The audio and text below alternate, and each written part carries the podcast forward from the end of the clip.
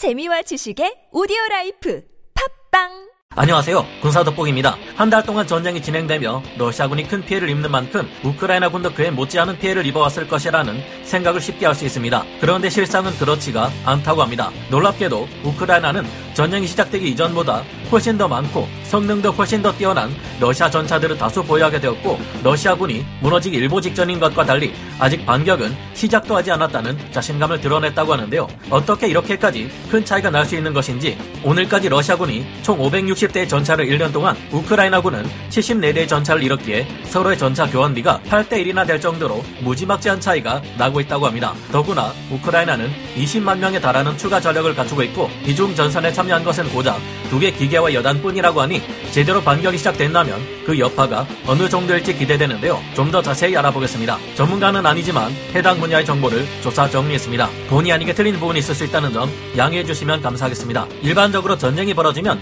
전투 도중 가지고 있는 무기들이 파괴되고 상실되기 때문에 가지고 있는 무기들의 수량이 크게 줄어들 수밖에 없다는 것이 상식입니다. 그러나 이번 전쟁을 통해 우크라이나군은 그 상식을 뒤집어 엎고 전차와 장갑차는 물론 방공 무기, 야포까지 크게 늘어나는 것은 물론 최신 전자전 장비까지 얻으며 전쟁 이전보다 오히려 더 강력한 전력을 구축하고 있다는 사실이 최근 드러났는데요. 2월 24일 처음 러시아가 우크라이나를 전면 침공할 때만 해도 우크라이나군이 보유하고 있던 전차 전력은 오래된 구형 T-64 전차와 T-80 전차 초기형 위주로 구성된 약 850대의 전차로 구성되어 있었습니다. 그러나 현지 시각으로 3월 25일 우크라이나가 전쟁을 시작한 이후 오히려 더 강력해진 전력을 갖추게 되었다고 우크라이나 현지 온라인 매체인 넥스타 TV에서 보도했는데요. 현재까지 밝혀진 바에 따르면 한 달 동안 전쟁을 치르면서 우크라이나군은 74대의 전차를 잃었다고 합니다. 그러나 러시아군이 많은 전차 및 장갑차 등을 버린 채 도주하는 일이 그동안 워낙 많이 있었습니다. 그 덕분에 우크라이나는 지금까지 117대나 되는 러시아 전차를 노획했다고 하는데 이 모두가 당장이라도 전선에 투입시킬 수 있는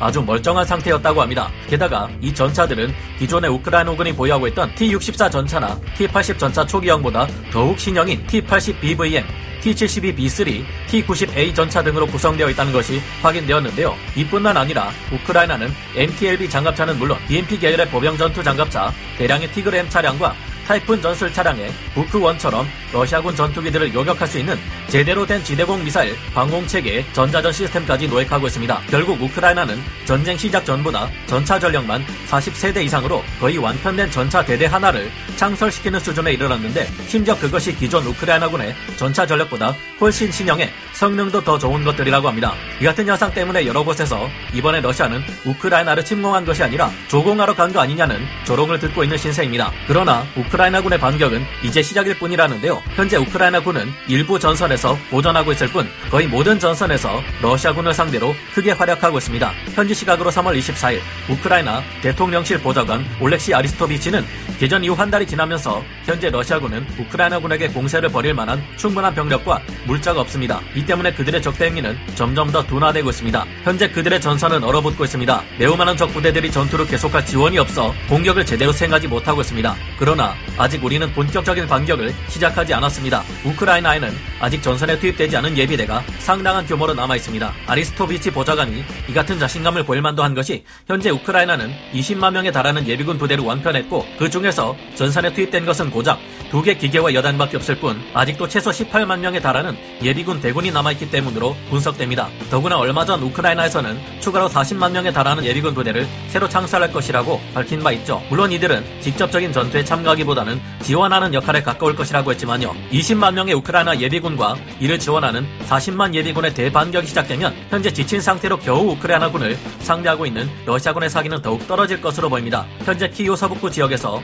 같은 편을 구출하려던 러시아군마저 격퇴당해 우크라이나군에게 단단히 포위되어 있으며 동부전선에서 브로바리 지역으로 30여 킬로미터나 쫓겨온 러시아군은 지난 24일 밤 15킬로미터나 더 쫓겨났다고 합니다. 이곳 브로바리로 연결되는 H07 도로를 쭉 타고 올라가 보면 수미 지역에 나오고 이 수미 방면에서도 러시아군이 투입되었지만 이들마저 우크라이나군의 치고 빠지는 게릴라식 전술에 큰 타격을 받고 전력이 절반 이하로 줄어든 상태라고 하는데요. 북쪽 체르니히우에 투입된 러시아의 공세 부대마저 이 지역을 방어하던 우크라이나 제1전차 여단이 아닌 외곽 마을에 있는 영토 방위군에 의해 반격을 받고 공세는커녕 오히려 국경 밖으로 쫓겨났다고 합니다. 또한 3월 24일부터 우크라이나 군은 남부 전선의 헤르손과 자포리자 원전 말레니우카를 향해 동시에 공세를 쏟아붓기 시작했는데요. 현재 북부 전선과 남부 전선, 동부 전선, 서부 키우 전선에서 모든 러시아군은 전력이 분산되고 고립된 채 갈수록 지쳐가는 상황인데 크렘린에서도 이제는 더 이상의 희생을 줄이기 위해 나서 주기를 바라봅니다. 총을 내려놓고 집으로 돌아오라는 메시지가 러시아에서 나오기를 기대하며 오늘 군사 돋보기 여기서 마치겠습니다. 감사합니다. 영상을 재밌게 보셨다면 구독, 좋아요, 알림 설정 부탁드리겠습니다. thank you